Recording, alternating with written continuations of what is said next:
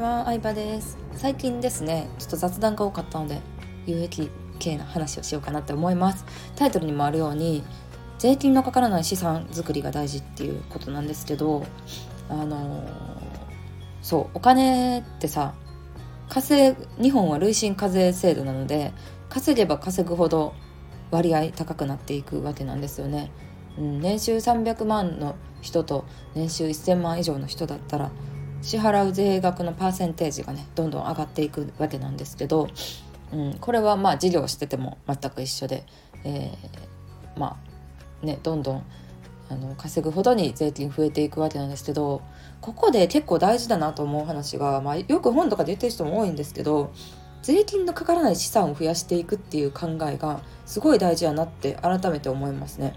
うん、どういうことなのかっていうと、まあ、資産とか不動産とか、えー、株とかそういう、ね、金融商品って、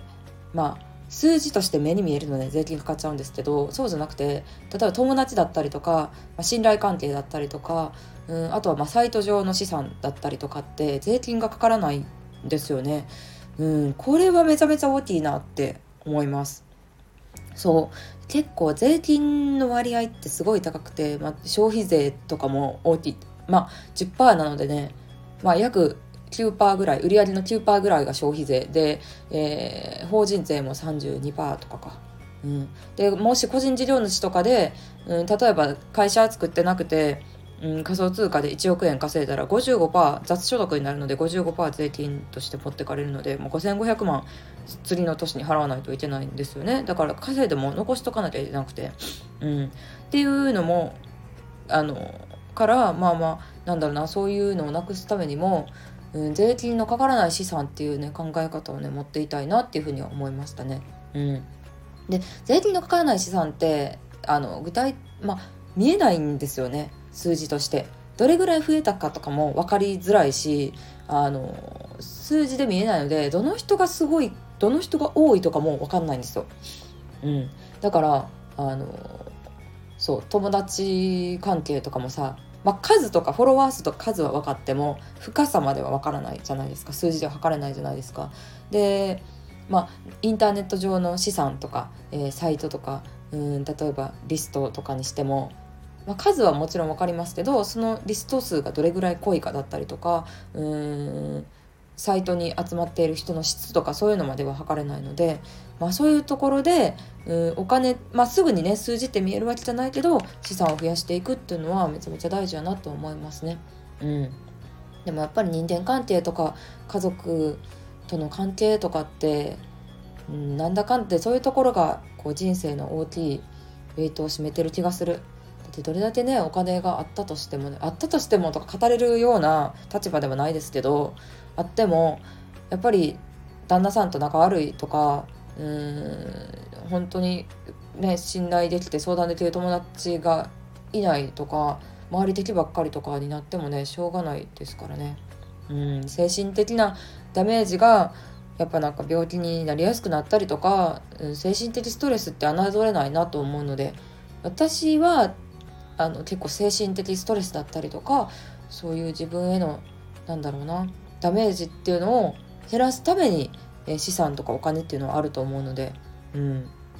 まあ適度に使っていきたいなと思いますね。まあ、あともう一個なんですけど、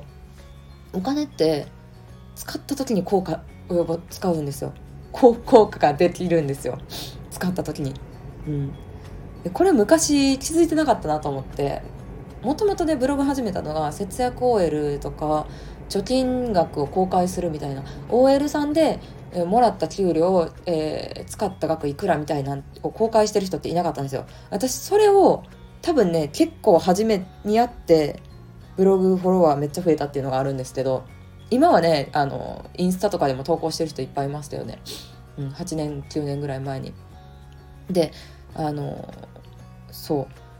数字が増えていくのが楽しいっていうのはありましたね当時は。貯金額が増えていくのが楽しいみたいな。でもね増えてもねあの貯金額ってねこれだけ使えるよっていう期待値というか、うーん使えるよっていう指数なので、まあ、使ってなかったらねそれを享受してないのと同じですから、まあ、目標があってねこれだけ貯金するからそのために頑張るとかはいいですけど、やっぱ使わないとダメだなとは思いますね。うん、オーエル でありながらあの貯金け、ね、平均的な オーエル さんよりは副業とか、えー、節約で貯金しする過程をねブログに発信してたんですけど、それを一気にあの残高ゼロにしたんですよ私。うん、残高ゼロにしたのはなんでかって、まあ、結婚式とか引っ越しとかあのいろいろかかったのもありますけど、結構学びに投資したっていうのがあって、まあ、それは本当ににじゅうろくさいとかにじゅうななさいぐらいでしたけど使ってよかったなとは思いますね。うん、それがなかったら多分今の私いないと思うので、まあ、適, 適所適所で使うべきだなとはすごい思いますね。うん、そうそうそうそう、ね、だって別に使うの学びだけじゃなくてもいいとは私は思いますよね。うん、整形とか美容とかそういうのでもいいと思うし、それで自分に自信がついたらいいと思うし、うん、若い時にしかできない遊びでもいいと思うし、うん、でなんか使ってショック受けてそこから貯金するっていうのがいいかなとは思いますね。闇雲にとりあえず貯金しないと、老後のために貯金しないとやばいって、にじゅう代でもね最近みんなすごい真面目で考えしっかり将来のこと考えてる人もいると思いますけど、結構ちょっと使って失敗も重ねて、で自分に合ったやり方見つけて、でそれで投資もうまくなっていったり、自己投資っていうのは金融投資だけじゃなくて自己投資だったりとか、まあもちろん金融投資お金の増やし方だったりとかも、うーんちょこちょこ失敗したりうまくいったりをチャレンジしたり勇気出して飛び込んだりして繰り返して成長して、それがさんじゅう代よんじゅう代ごじゅう代で糧になっていくというか、うん、こういう使い方が自分に合ってるんやなっていうのを分かって資産を増やしたりとか経験値を上げていけると思うので、うん、最初こそ経験値を上げていくのがいいんじゃないかなと思います。まあ、そんな感じでいろんな話したんですけど、あの結構一つねこれからは税金のかからない資産っていうのがキーポイントになってくるんじゃないかなと思います。うん、例えば YouTuber とかが例だとすごい分かりやすいと思うんですけど、フォロワー数どれで増えても税金かからない、すごいわけですよね。うん、でそうっ